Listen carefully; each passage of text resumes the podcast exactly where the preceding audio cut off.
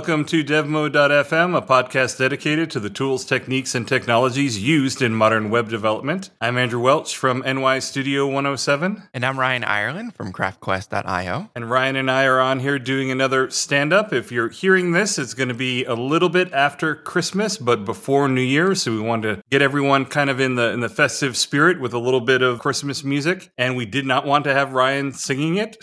so Not after all the eggnog I've been drinking over Christmas, Andrew. Well, listen, I wanted to start this off with what I did the last stand up, which is an etymology. And Ryan is one of these guys that he, he professes to be incredibly literate, incredibly well read. Oh, I never yet, said that. But yet, when I gave him a couple of words from my book that I was reading, Heart of Darkness, he, he didn't know any of them. Okay. So let, let's just frame this. But Ryan, the word sanguine, do you know what sanguine means? So if I said to you I was sanguine about coming down to visit you or et et cetera, et cetera, what, what would that mean? Uh, I believe it means maybe. Don't you look it up. I see I'm not. I'm not. I'm not. I'm just looking at a book. Which is Okay. not that. All right. I believe it means contemplative or not melancholy. So it means exactly the opposite. It means, It doesn't sound like that though. yeah, it means confidently optimistic or cheerful. Gosh. And this is a word that has always interested me actually, because I actually remember back in the, I think it was maybe like 10th grade or something, English class, and the teacher was talking about the history of the word sanguine and mm-hmm. where it comes from. I found it really interesting because the word itself comes from the Latin root, which means blood. Literally, the Latin root of this, sanguineus, Oh, means interesting. Of blood. Yeah. So you might say, well, that's crazy. How does that end up meaning cheerful or hopeful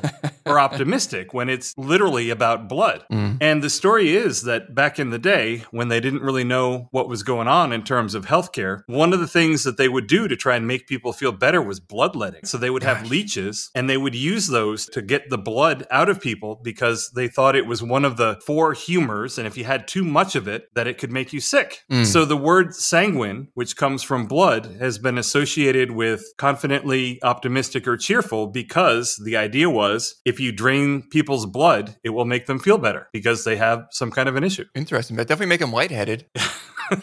yeah, it probably makes them a little delusional. Yeah. but that's my etymology. I, it's nothing. Uh, it's not necessarily a phrase, but it's a word that I find the root is kind of surprising because it means Yeah. blood, but yet it's cheerful and optimistic. And I just think it's kind of an interesting. Not only the root, but the sound of it does Mm. not sound cheerful. I know that Yeah. sounds weird, but I'm very like that's how I identify things. There are some words that are kind of like that. I'm always kind of ambivalent about ambivalent. You know what I mean?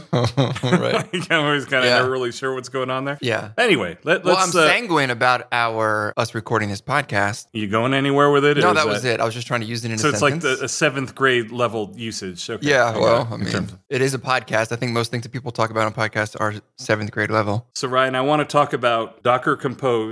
Oh, we did a little segment on it, the, the Docker Compose API. And real quick, for anyone, I'm going to recap it real quick. They basically they used one way of naming their containers, and then they switched it to another way, and then they switched it back with a, Mhm. behind a feature flag. And now we woke up one day and it was wrong again. And it, they rolled it all the way back to underscores, which is what it was in the beginning. Whether you choose the Docker Compose 2 API or not, I'm, I'm bringing it up just because like this is getting ridiculous, right? Like, who- It's really ridiculous. So the Docker project, this isn't so this is Docker Compose, which is a component of the overall Docker thing, right? Yeah. Is that is that a community maintained project or is that actually underwritten by a corporate entity? I believe that a company was formed around it. I don't know. Honestly, I don't know the origins of Docker. I should have looked that up and checked it out. My guess is it started as an open source project and then they mm-hmm. formed a company around it. I know that they were trying for some time to make money on it using various avenues. Yeah. So I'm pretty sure that it's a company that is maintaining it. The but reason I, I, don't know anything is beyond.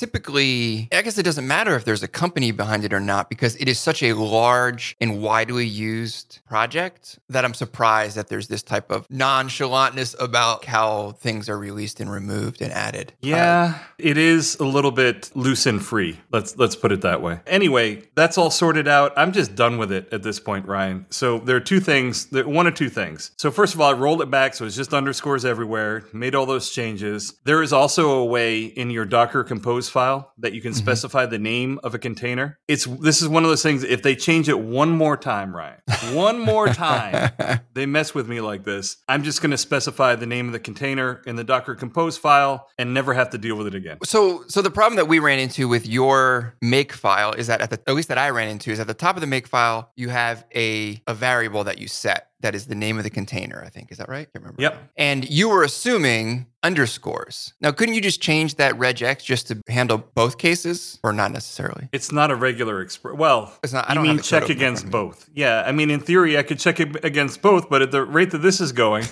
they're going to change it to like bullet bullet points or something like that. Like, who knows what they're gonna what they're gonna end up doing and changing Yeah. to? And- the reason why I left it like that is that it if you don't specify anything, it will use the current directory of the project as the the root name of the Docker stuff is, and then it will use the name of the service that you specify in the actual Docker Compose file, and then it will automatically append a one. And yeah, Mhm. I could manually name all all of these things, but then I would be putting a lot of redundant stuff into the Docker Compose files. I kind of like that it just picks up the name based on the location of where the thing is. So I was I'm kind of reluctant to name them, but I'm just I'm done with it if they change it again. I'm done with it. And I, I get your situation too because you created a tool and offered it out to other people, and it needs to be as flexible and generic as possible for everyone. Yeah, I, I don't want to spend too much time on this. It's just Yeah, no, it- it's- it's, but it's- almost comedy because of the fact that it's going back again. But we're back to underscores, and let's just assume we're staying here, Ryan.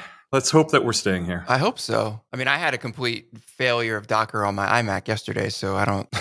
so I'm.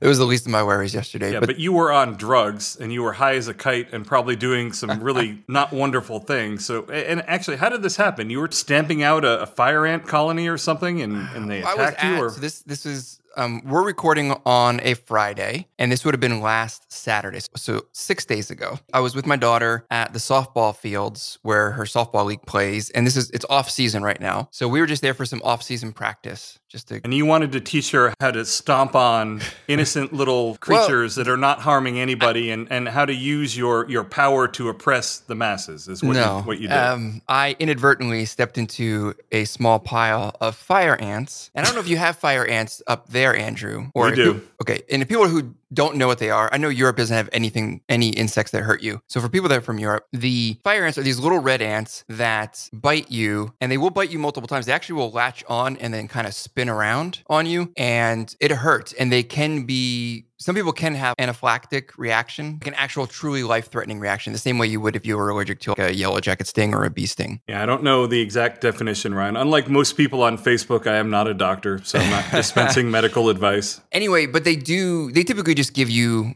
a burning feeling, and it's typically like on your legs, right? Or your feet or somewhere. And they're super aggressive. You typically get these little red welts, and that's kind of it. And that's in the past, that's what I've had. We have them all over here in Texas. If the softball fields haven't been used in almost a month because the season is over, that basically anything that goes unused here, the ants will just take over if it's not maintained. I've never had a problem with fire ant bites. I've been bitten before. And this time I didn't have a serious reaction that was life threatening. I had a reaction that was delayed, but caused on my right, I just got it on my right ankle, but caused my right ankle, lower leg, and foot to swell up. And I didn't notice it until the next morning. I had gone on typical Sunday morning run. And I didn't notice afterwards till someone pointed it out that my ankle was all swollen. And I started feeling like really bad. Like I had, I don't know what to, how to explain it, but I definitely like I was experiencing something not normal in my body. I took Benadryl, which you're supposed to take as an antihistamine. Of course, that made me feel worse because Benadryl completely knocks you out. Does it though? It does for me. I'm starting to find out this week that I'm basically sensitive to all the things. Um, it sounds like the ants were just like, "Oh, this guy's an easy target." He's a- yeah. Let me get we'll this just- runner just- vegan guy,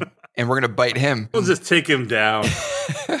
so you then, had, you then, had then I, cankles like a overweight pregnant woman, right? You had these big old cankles going on. Yeah, well, I had one, and I did go. I did like a virtual urgent care visit on Monday. They gave me prescribed me prednisone, which is a steroid, and then I went to my actual doctor on Wednesday. And no one really knows that this just can just happen to people. Your reaction to certain toxins like that from insects can elevate. It could be that it's worse next time. It could be that it's the same. So, are you a spiteful person, Ryan? Are you now? Do you have a vendetta against fire ants? Are you I going to mean, go out? if I have fire ants pour on my gasoline prop, on, down in their my little house, nests? in my yard, I will absolutely pour boiling water on them. Oh my Um, goodness. You will burn them alive? Yeah, no, they're not like what good do they do they bring to the world? Wow. So I had it. So the problem that I had, Andrew, was that I had took these steroids, and I am not. I was not equipped for the side effects of steroids of prednisone. And there's all sorts of different types of steroids, but of prednisone, it makes me, you know, excitability and inability to sleep. Those are all side effects of it. And my whole life, I've always been very sensitive to all sorts of different things like sugar and caffeine. And when I was younger, it was always artificial dyes and stuff they put in food, all that stuff that can cause excitability. Well, I've just been this week. I've I feel like I've been shaking inside my skin the entire week. Mm. But it's at the same time, I'm also really tired. So it's this weird. You've ever had like been over caffeinated but tired? It's kind of like that. It sounds like every day of my life, Ryan.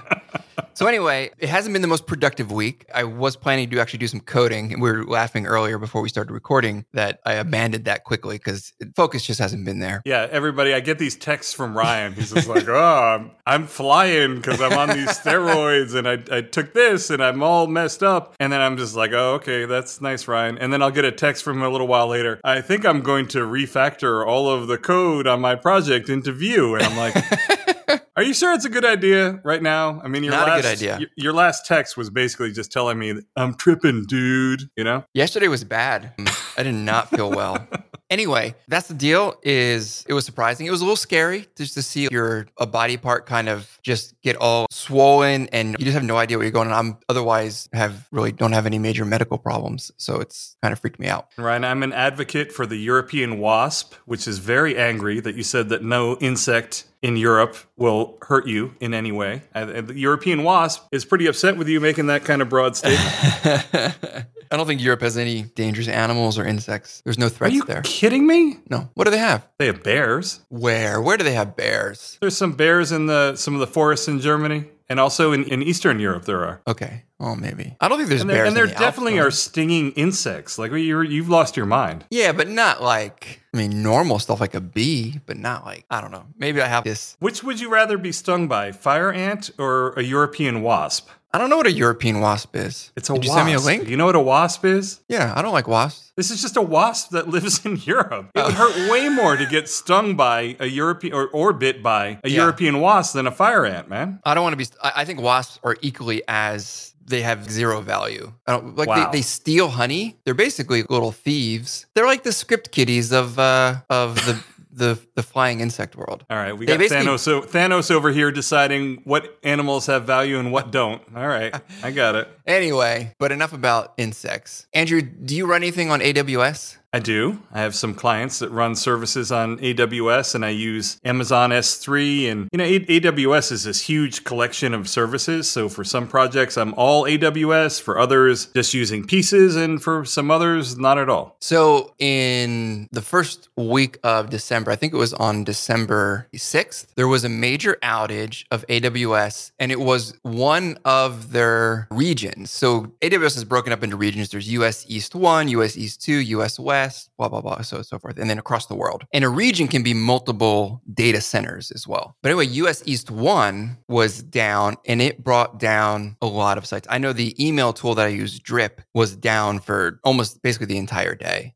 A lot of places were down, didn't have any access. And it wasn't all the services. I think it was EC2. I don't think S3 was affected. There were some other services as well. But I know API Gateway was down, some of the SSO service, uh, AWS Connect. But it was a once in five year type of outage. You don't really see this very much. But the funny thing is, is that a friend of mine who is a AWS DevOps engineer, not not working there, but that's what he does. He certified in that. He does it for another company. He kind of had a smile because I think there's kind of an unwritten rule of, or at least maybe it's just him, of not putting anything in US East One because it is the oldest, I believe, of the regions, and it's the one that seems to always have the most problems. It's where even I've had problems when I started setting things up. He's like, "Don't put your production stuff in US East One. Put it West or somewhere else because US East One is just a complete nightmare." Really? Yeah. That, kind of. I mean, I, I realize it's an older, but whatever. Why? Why does that matter? It's just a. Don't these And- just and I don't know correspond to just data like centers? a tale, you know, that isn't that isn't true, or if there are some of the underlying tech. You know, it's not obviously the servers themselves because those things are swapped out like crackers. I mean, they just kind of just push those things in and out over and over. Um, the, the old verbiage used to be wives' tale. I think let's let's update I don't it we and can call use these that anymore. call Yeah. these nerd nerd tales. right? Nerd I think- tales, that's I probably think this is a nerd tale Yeah. in terms of you know it's a superstition. Like I, just It- it's it- old, yeah, I maybe. mean- but I thought it was funny. But also, what was even more interesting to me is that something like Drip had zero multi-region or multi-availability zone redundancy, which and is I'm actually going to throw shade on your insult. I agree with you that they should have some kind of redundancy. Yeah. If they are a large service like that, but the reality is most of them don't. right. And the reality is, even the larger ones that do, once something fails, they figure out, oh, that didn't exactly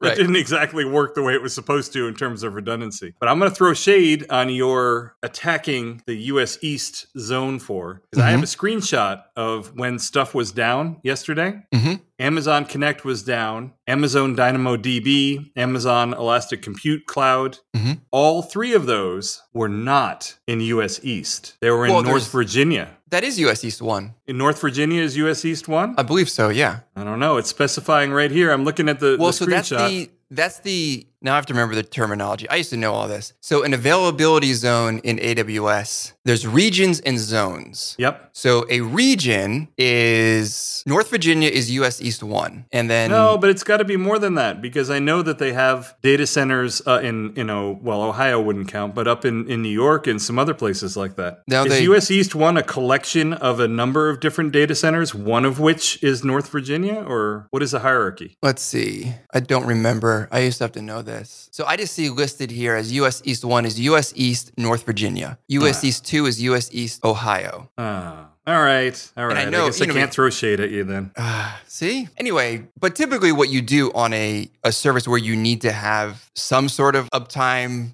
agreement or SLA is that you would have things out on in multiple availability zones in multiple regions throughout if you're on AWS throughout AWS and that's built into their architecture right you can architect things to do that both in if you're using something like RDS for the database um you can just there's like one checkbox that says make this RDS instance multi AZ and then basically it gets replicated across multiple servers in different availability zones The fun thing is, though, Ryan, I almost always see it that people will set up redundant systems Mhm. and then something will fail and it will be a piece of the system that is just, it, they didn't expect that it would fail in this way, like a, a root DNS outage or something like that. And Yeah, no- it no, really totally. makes it difficult to, to do dry runs to test for actual failure to use like a, a chaos monkey kind of tool i guess you have to just assume everything is going to be killed and see what survives you know Yeah. So anyway, I thought it was interesting. It doesn't happen that often. A lot of people were impacted, and I know that in terms of Drip, they're in the mark email marketing business. They had all of their customers for almost an entire workday couldn't send any emails, which in this time of year is a pretty big deal. Yeah, this is when everyone spams me with all the emails I don't want to get. You don't have to call my email spam, Andrew. You you opted in at some point, I'm sure. I did not opt in.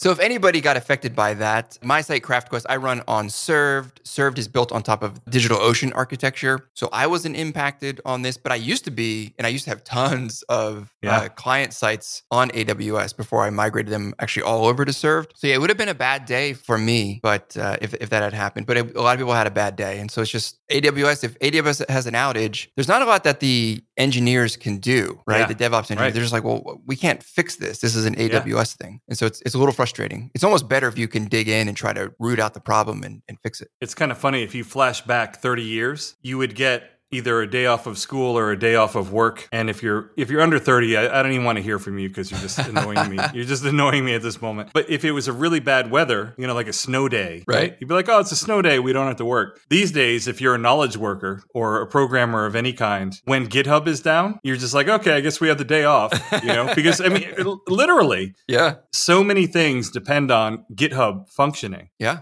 That when it's down, you're just like, well, you know, I guess I'll take the day off. I mean, there there is some work you can kind of do on your own, but inevitably you're tied into that system in ways that you didn't even think you were. Right. Which is kind of funny because the original idea behind Git was as a decentralized version control system. Yeah. And and it's all been built back to with the workflows of being more actually more centralized. I mean, you can still work in Git and commit things, but you're not able to collaborate with anybody unless you export Git patches and email email them to someone and say, "Here's my here's my work I've been doing," and they can. Well, so I've actually patch. done it. So I, I Yeah. run my own Git server, and I have private repos that are up there, Mhm. and I can pull down from GitHub, and then I can push up to one of the private repos. So in in theory, that could be used uh, in the interim. But you're right. I mean, the vast majority of people don't do something like that, and that's just the way the whole internet has gone. Though I mean, Right. the whole internet was originally decentralized in nature, and it's really not anymore. And the reason is because of convenience and cost effectiveness. I mean, those are the two reasons, and it's the same thing with Git. You know? Yeah. And it, with everybody working, not everybody, but so many people working remotely, these types of tools and workflows that has been core to what we do. And I thought about it. What happens if Microsoft is like, ah, you know, this loss leader, we're going to have to charge $5 a month for the accounts that were free? Pretty much everyone is just going to be like, ah, this sucks, but we'll pay five bucks a month. You know what I mean? Because what are you going to do? What are Yeah. you going to do? GitHub is a great tool. I remember when it was very basic. It's a pretty amazing tool. They've done a really nice job. Well, I'm glad to hear that you are recovering from your fire ant stuff. I still don't think that you should do a whole lot of coding, Ryan. Um, but w- one of the things that I wanted to mention to you is that I have rejoined the ranks of people that are doing client work. So I've always done a little bit, Mm-hmm. but I signed on to do 10 hours a week of Nice. client work for a particular company. And it's been interesting so far. I've been enjoying it. Some of the challenges that have come along I, are ones that on my own I probably never would have seen and tried to implement. And I'm working with some really good people. So they're allowing me to do things right. You know, they're not on my back, do this as quickly as possible so we can close the tickets to move it on the sprint so that we can have, you know, Yeah. that's not happening. And I'm actually being given the time to do stuff right, which I'm, I'm enjoying doing. I mean, I, I think it's, uh, it's kind of fun. I don't know that I would want to do a whole lot more than the 10 hour a week commitment. I guess it depends. Depends So- on the project. Yeah, I think that's the best approach is if it's not the main part of your income or where your interest is, is to do it like on a project by project basis, what's interesting to you. That's how I work. Cause I've also, I spent the first nine months of the year not really doing any client work. I had one re- small retainer client and now I've actually picked back up in the fall. The fall always gets busier. People are, have more things that they want to do once the summer's over here on the Northern hemisphere. And so I actually have picked up a little bit, but it's been interesting for me because it gives me the opportunity to create things that aren't of my own ideas. And, and I think that's fun. One of the deals in signing on with these people, I said, all right, pending your approval, but I would like the ability to potentially write articles about some of the stuff that we're working on. They're like, Cool. yeah, we're totally cool with that. We're totally down with that. And I said, you know, I'll show them to you to, first, and they're not going to have any of your information or anything like that in there. And the one of the first articles that has resulted from this was I wrote an article on searching craft CMS matrix blocks Oh, that's Which- where that came from. Okay, cool. which basically a, a problem that needed to be solved was they were putting a bunch of information in matrix blocks. Then they needed to be able to find entries that had fields that matched certain values in a matrix block in the entry. hmm And so I came up with a behavior that makes it easy for you to do that. It's a, called a, a matrix criteria behavior, and you can just add that to your the criteria when you do a search. So you can let's say that you're trying to find in, in the section Sundaes, you've got a Sundae builder matrix block. You can just do craft.entries.section Sundaes, and then you can add dot matrix criteria, and you pass in the name of the field, which is Sundae builder, the name of the matrix field. And then in a object syntax, you can pass in the field and then the matching value that you want to find in there. Hmm. So, for instance, I want to find all of the matrix blocks of the type scoop and of the flavor chocolate. And those would be blocks that are in the Sundae Builder matrix block in the Sundaes entry in the Sundaes section. So essentially, the more data that we put in the matrix block, the more we need something like this that is going to let us search for data that is in inside of that more easily and then find the resulting entries that contain that stuff right because these are really even though they're in a sub thing logically they're attached to the entry and we want to be able to search and filter by stuff that's in there Right. That's cool. I'm, I have to. I haven't looked at that closely. I just saw that you posted it. well you were in your your purple haze at the oh, time Oh gosh. so But no, I, I'm now thinking that I do have an issue because of how I structured videos in courses on CraftQuest. Is that they are a course is an entry, and then there's a matrix field for the actual videos for each. And it, Yeah, it and- in in retrospect, it wasn't a good idea. I should have just had a whole other section, Yeah. like a channel with just the single videos, but that might actually give me a little bit more insight for search and other things. I'll check that out. That's cool. Yeah, this will help you in that regard. And the reason why it's implemented as a behavior is so that you can automatically use it in PHP and in Twig templates because all it is is just adding yet another chained function to the query. So it's just yet more parameters to add to the query. And I think this way is a, a nice way to do it so you can just drop it in and start using it. And this is what I mean in terms of they allowed me to do it right. Like this is the right way to do it, a very abstracted behavior, so that now we can search any matrix block for any values that are in there and return all the entries that they appear in. So I, I thought that was probably kind of cool. So it, that's implemented as a module or as how's it how do you get the functionality into craft? Yeah you would just implement it either so if someone wanted to write a plugin using what i did here like more power to you i just don't feel like writing a plugin and publishing it for right. this. oh you put it in your i know so your boilerplate project has a, a site module that you have in yes. every project. That's where you dropped it in. Got it. Every project that i create and this project as well has a module in it. So all you have to do is add one event listener. I think it listens for on defined behaviors or something like that. And that will add the behavior in, and then everything will just work everywhere. So, yeah, you just need a, a little chunk of code in your module's init method to attach the behavior, and away you go. Awesome. Very cool. And related to that, I'm going to put some pressure on myself because we're recording this a little bit earlier. This is coming out just after Christmas. Uh, there will be another article that will be published by the time this episode goes live on matrix facades. Oh. And this is another concept that has come out of the work that I'm doing for them. So, related to this, I ended up creating a, a, concept called matrix facades. And what they needed is they wanted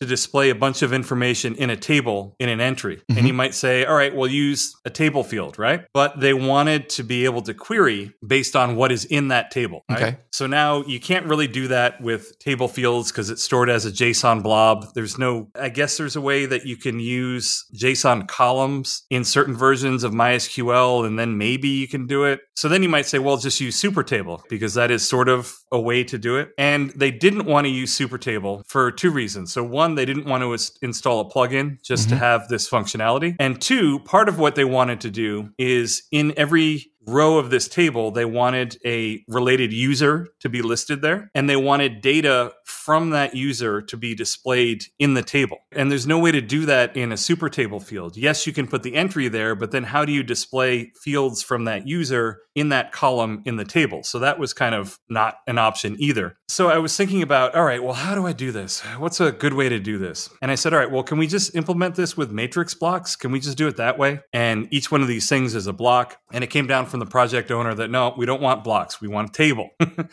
I'm like, oh, well, oh, gosh. if you think about it, a table is just like, or blocks are just a little bit spaced out tables, you know, yeah. just a little bit more. And table like, in terms of like the the authoring interface, is that what they mean? Okay. And they're like, no, that's not what we want.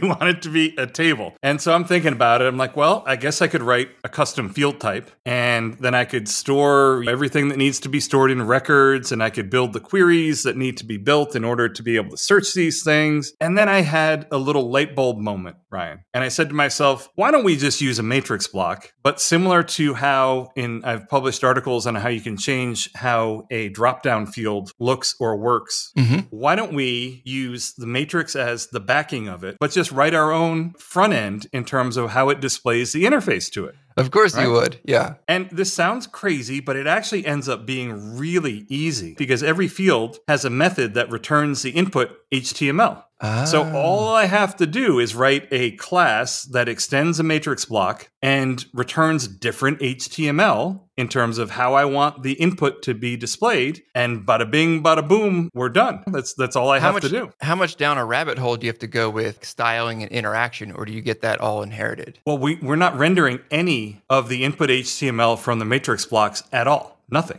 Zero. Okay. So we're doing it all ourselves. So it's whatever we decide to output. Got it. And I guess a way to think of it would be if you've used something like Notion, mm-hmm. where you can have different views of your data. Mm-hmm. You can view it as a card, as a table, as a, all sorts of different Kanban, things. Yeah. This is a similar concept. So when you're we're using a matrix block as our backing store, so we're compatible, so everything just works, but we're controlling what is displayed for the input. And the fun thing is we can also have a kill switch. So there's an environment variable that if it's set, it will switch back to regular rendering them as regular old matrix fields. And in the particular client's case, we added a setting in their the user preferences where they can turn on or off whether they uh, see these as a table. And the reason is in case something goes wrong or you know there's some kind of an issue, all it is is a matrix field in the end of the day, right? And all we're doing is changing the look of it. So an article on that is going to be coming out uh, before the end out, of the year. Well, an article will be coming out by the time you are hearing this. All and right. If it's not, feel free to email Ryan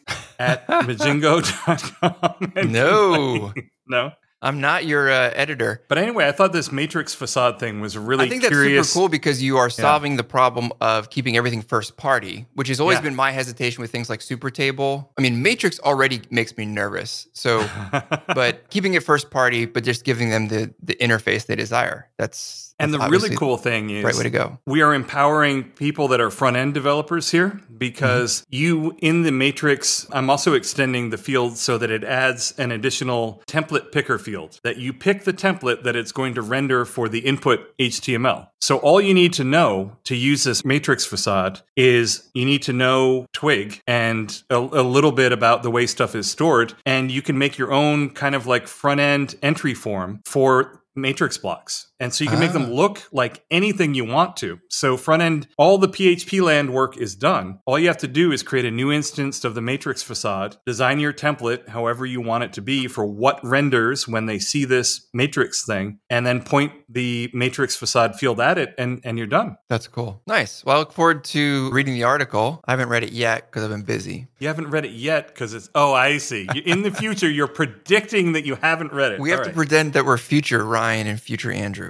This is right. This is just premeditated laziness. I think is what this is.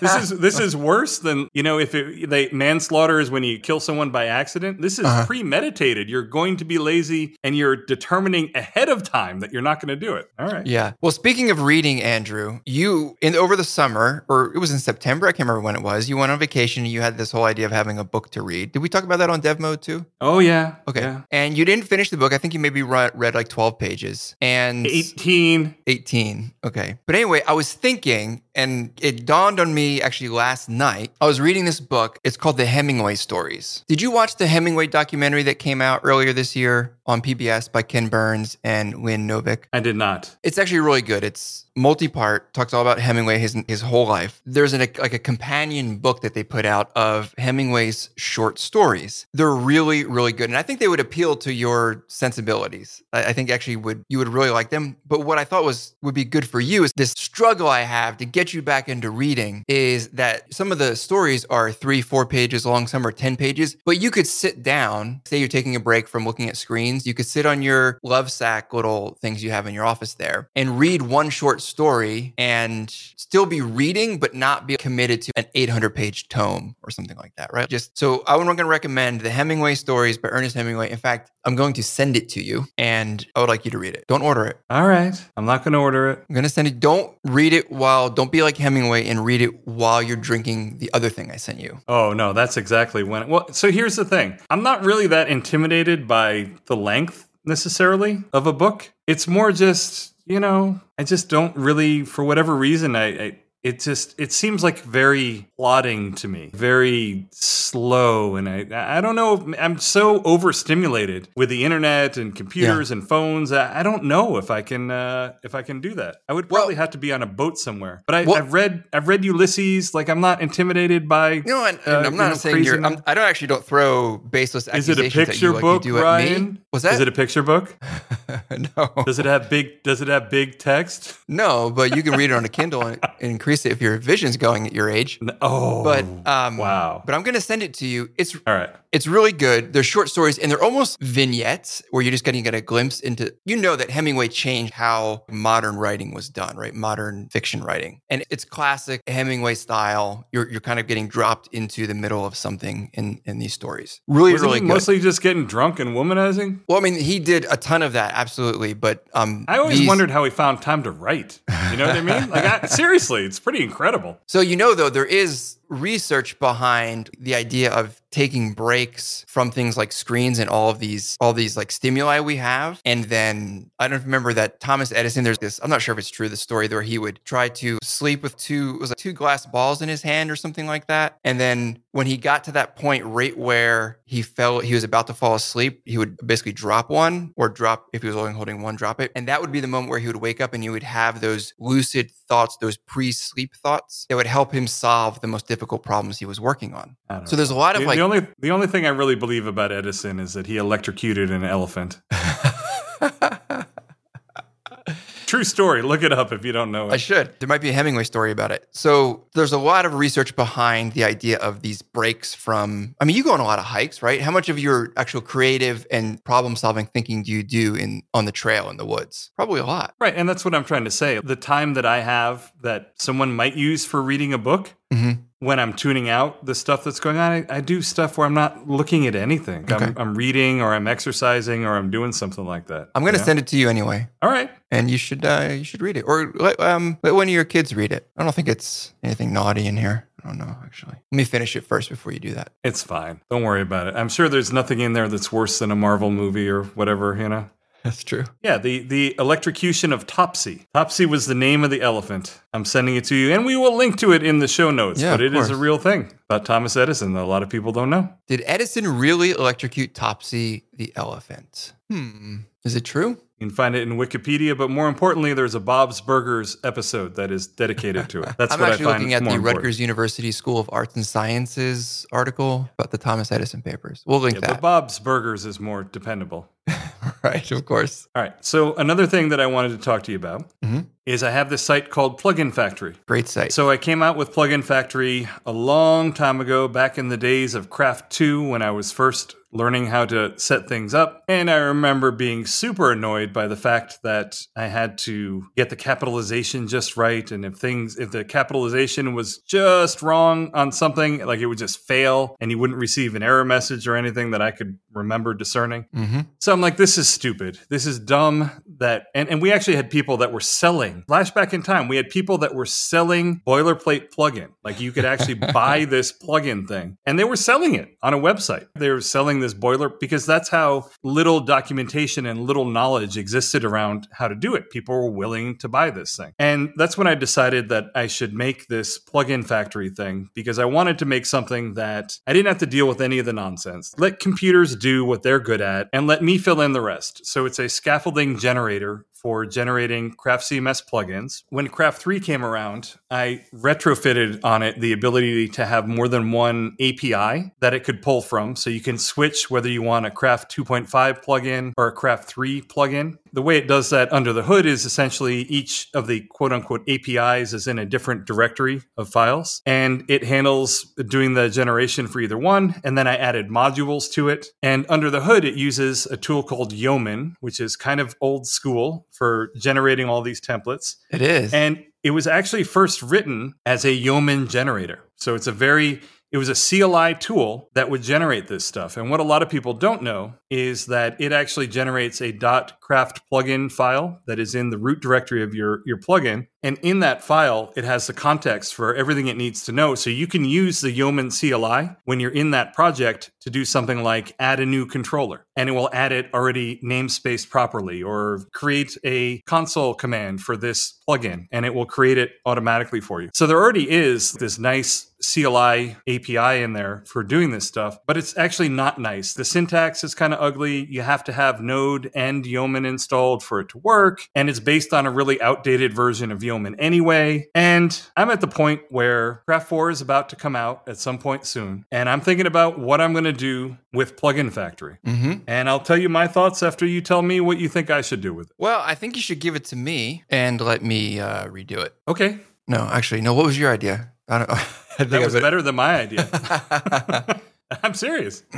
if you want it, I'm telling you right on air, I will give it to you. You can have it. There Okay. have been hundreds of thousands of people that have used it for generating plugins and modules. It's pretty cool. this could be a, a Ryan Andrew collaboration, but maybe what you're going to do is you are going to make it into a plugin that someone can generate a plugin from within the craft control panel. Sounds horrible. Okay. Um, what I was thinking about doing was actually making it a CLI command, even though technically it is now. It Ah. It's relies on Yeoman. Yeah. And it's just kind of weird. I don't know. Uh, so I was thinking making it a CLI command, and then you could make it globally available Mm. as a CLI command. And then the cool thing is, depending on, so this is very similar to what Laravel does. You can, in Laravel, you can tell it to just create these various things based on the context, based on where you are in terminal at the time. So for instance, if you were in a plugin directory, you, you could type something like create new controller and this mythical plugin factory thing would know what namespace it's in and would create a controller for your plugin. Right.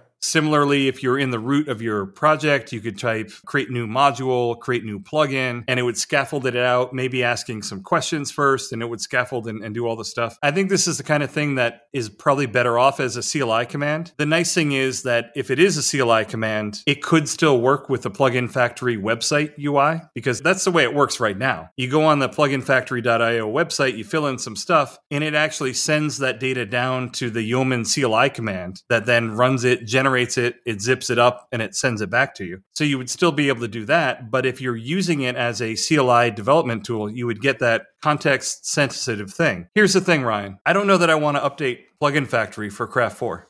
Oh, I, I- don't know that I want to do it. okay. Mostly because I don't really have the time. I'm doing a whole bunch of other stuff, and I, I also I added a whole bunch of people from Pixel and Tonic and other plugin developers onto the repo. You know, had had these grand dreams of uh, collaboration and all that kind of stuff, but nothing has happened with it. So it's all really resting on me to do it, and I don't know that I want or have the time to invest the effort to do that for Craft Four. And it's also the kind of thing where well, this was really important back in the day, but now Pixel and Tonic has Matt doing the docs. Mm-hmm. Maybe, maybe this is not as necessary now as it was back then when there was zero documentation. What do you think? Well, there's a big difference between the docs and a generator that creates a scaffolding for a plugin. And one of the things that you didn't mention that you do is that you pull from the where do you pull from to get the comments? Is it from some sort the comments that you drop in? Is is from the craft source code, right? Or did you write all the comments? They're either from the craft source code or they're from documentation from craft or, you know, from all over. Yeah. So I think that if, if for some reason it didn't make it past Craft 3 and didn't make it to Craft 4, it would be a huge hole in the ecosystem. That helped a lot of people sort of jump into building something simple, especially a module, right? Like just give me the the basics or even a plugin with they needed an, an action controller and they couldn't figure out how the freaking kebab case worked to get it, you know, to get it Yeah. what the path was, right? I mean, simple stuff like that. Well, so I what, sort of what feel would be that- the so what's your is your plan then just to decommission it? Yeah, I think that's probably what I would end up doing is I would put a deprecation notice up on it and I would keep it up and running Uh-huh. for people that did need a, a Craft 3 plugin or module for a decent amount of time. I sort of feel like this is something that probably Pixel and Tonic should be doing if they want to do it or not doing if they don't want to do it or covering via documentation or, you know, whatever. And it's really mostly just that it's a decent amount of time and work to, to update this because it's not just, I did write this in an, in an extensible way. So I could add just a Craft 4 API. Mhm. The problem is the baseline stuff that it runs on, the Yeoman version that it runs on is severely outdated. Yeah. And I did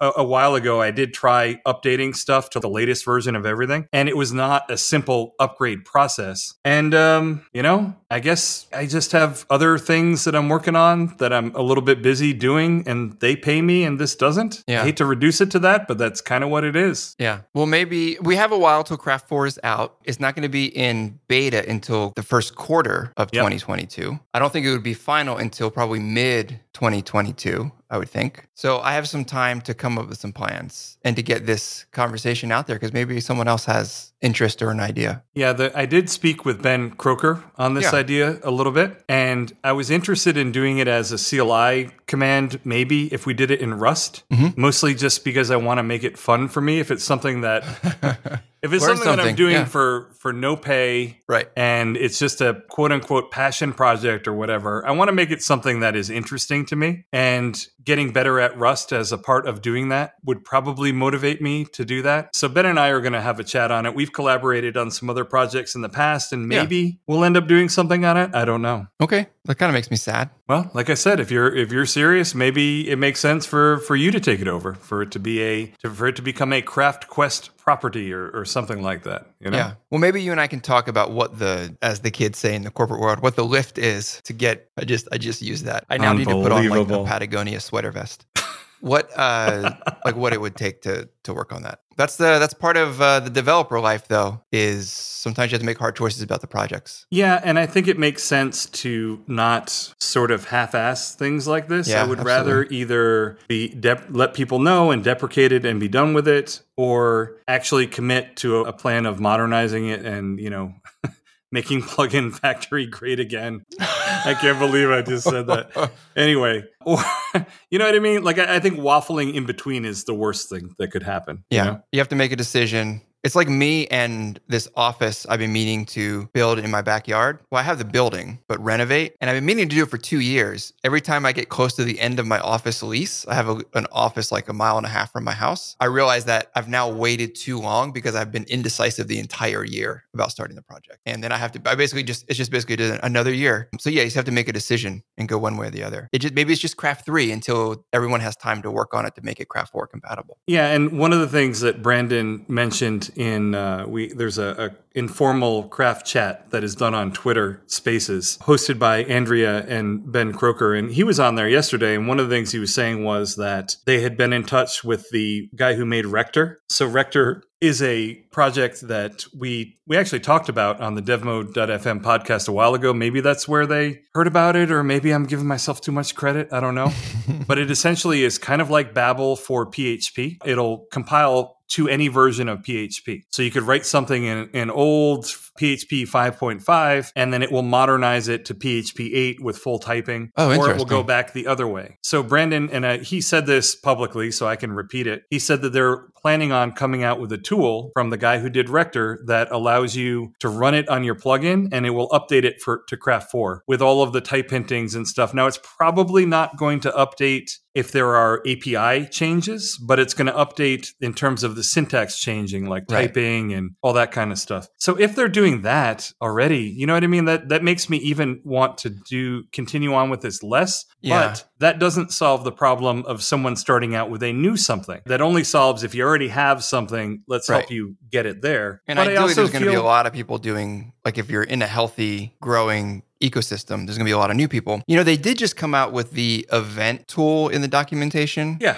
that's a docs thing. Yep. And I mean, that's that's pretty small compared to what what you've done, but at least that's. I'm But I also sort of feel that this is something that should be probably the domain of Pixel and Tonic and probably not the domain of a third party person. I, I think it was okay back when the company and the ecosystem was smaller because Mm-hmm. it's just like, well, you know, there, there's only so much that they can do and, you know, it's fine. But I think now they, they've grown, they've got people dedicated to docs. I think that this is something that it makes sense for them to either take it over or to just say, we don't care about it. We're going to do our own thing. Mhm. I don't think it makes sense for me to continue to try to, you know, with yearly releases and all that kind of stuff. I don't see how it, makes any sense for any third party person to necessarily be maintaining this. You know what I mean? I feel like it really should be first party. yeah, yeah. Unless you had some business model around it where it, it made sense, but Well, I think it's going to make sense because they know the changes that they're making. They have to do the, all this, they have to do everything for the documentation anyway in terms of what is being changed. I really think that this is something that should be theirs in one way or another, whether it ends up being that they have something on a website that generates it, whether they make it a tool that is part of the Craft CLI, or they make it their own separate independent tool. I, I would rather have this than a local dev system, to be honest with you. I would rather have a context sensitive CLI tool that generates the scaffolding. I would much rather have that than yet another local dev system. Yeah, I mean, I I, th- I still think, um, and you're talking about Nitro. Yeah. I think that I still think that I think something like the what I think is the idea behind something like Nitro, the idea behind them taking o- over something like Plugin Factory, the idea of obviously having good docs is that you want to give your customers and your users all the tools they need to become rabid fans and users of your tool that they pay for. And that's kind of it makes it as easy as possible. And that all kind of falls into that. It's interesting because you know Pixel and Tonic doesn't have unlimited people and time either. So I know they probably have to pick and choose what they want to work on as well. I agree. And and I'm saying that in terms of my prioritizing, I would rather have something like this and leverage something like DDev or any number of other local dev environments. Now, Mhm. it's a little bit fallacious because the same people that are working on one might not be working Right. on the other. But what Um, about if but- you got if, if you were compensated somehow to to bring that up to speed? If it was sponsored or I,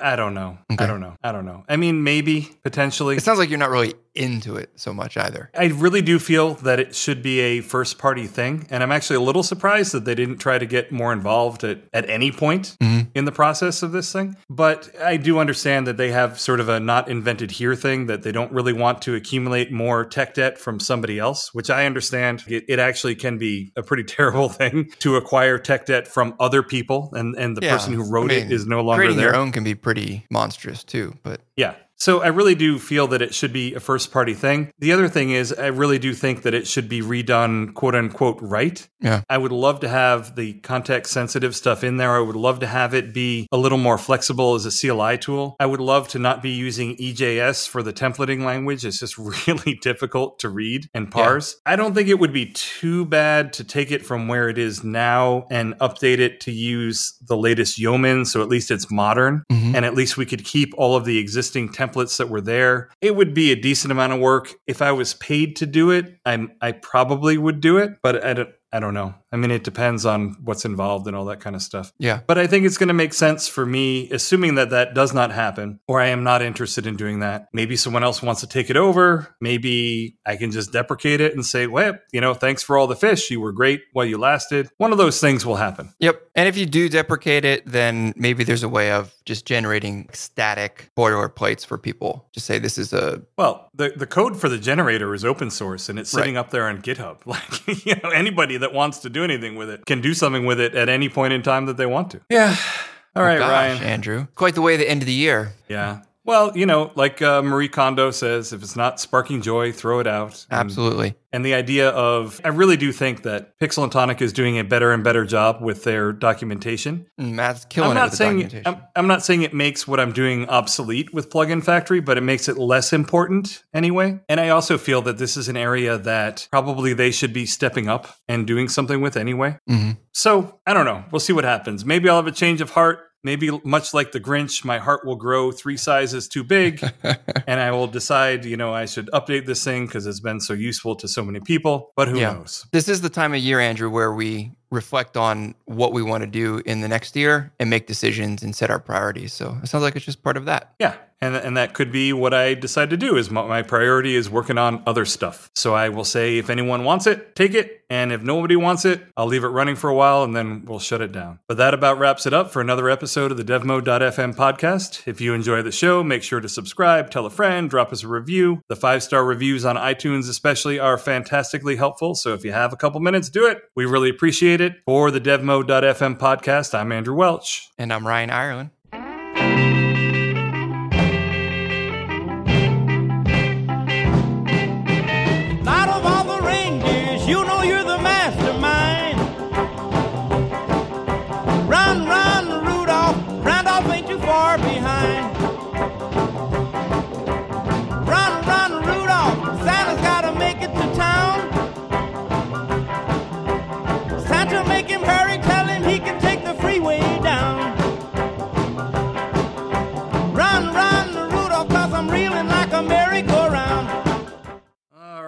Ryan. It looks like you were really rocking out to that. So did I? Did I shock you and surprise you with that plugin factory thing? I didn't. Yeah, gosh, I'm Oh. kind of really bummed out.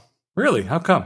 I, I just see it as like a like uh critical to like the the the the growth of like plugin development in craft. I feel like so many people rely on that. I think Um, it definitely was. Like, I actually agree that it really was critical, and I think especially around the Craft Two time when mm-hmm. there was pretty much zero documentation, and then also when Craft 3 came out and people were looking at transitioning from Craft 2 to Craft 3. In both of those cases, I, I think it actually really was quite important and I'm not just patting myself on the back. I still use it when I'm generating a new module or a new plugin. I do too. You know, but- I don't know, man. I think I think that the documentation is really good, and Matt has done an amazing job. I it sometimes he makes me a little bit nervous, but but I still think for a lot of people there's a there's there's a bridge between static documentation and something that gives you something that you can click install on that works. And No, I get it. I'm not saying that the value proposition is gone.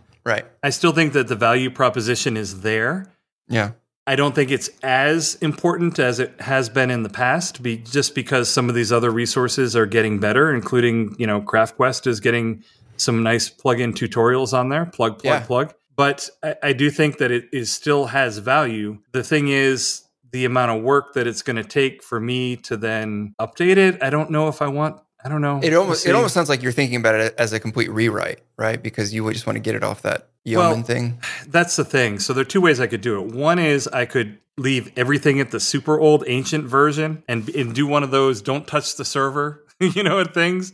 And that would be fine. Like I could get that to work. I actually wrote it in a way that it can handle multiple APIs. Right. So all that you would have to redo were the templates, and that wouldn't be so bad. Having to rewrite it to work with the latest Yeoman probably would be kind of annoying, but that would the route that I would want to go to at least get it up and running. You know what I mean? And then ultimately, I would love to make it just a, a nicer CLI tool. But yeah, I mean, I mean maybe. Maybe I'm uh, being frozen into inaction due to ambition. You know what I mean? Like, I don't know. God, We'll welcome see. to like every day of my life. But let me stop this recording. Yeah. All right.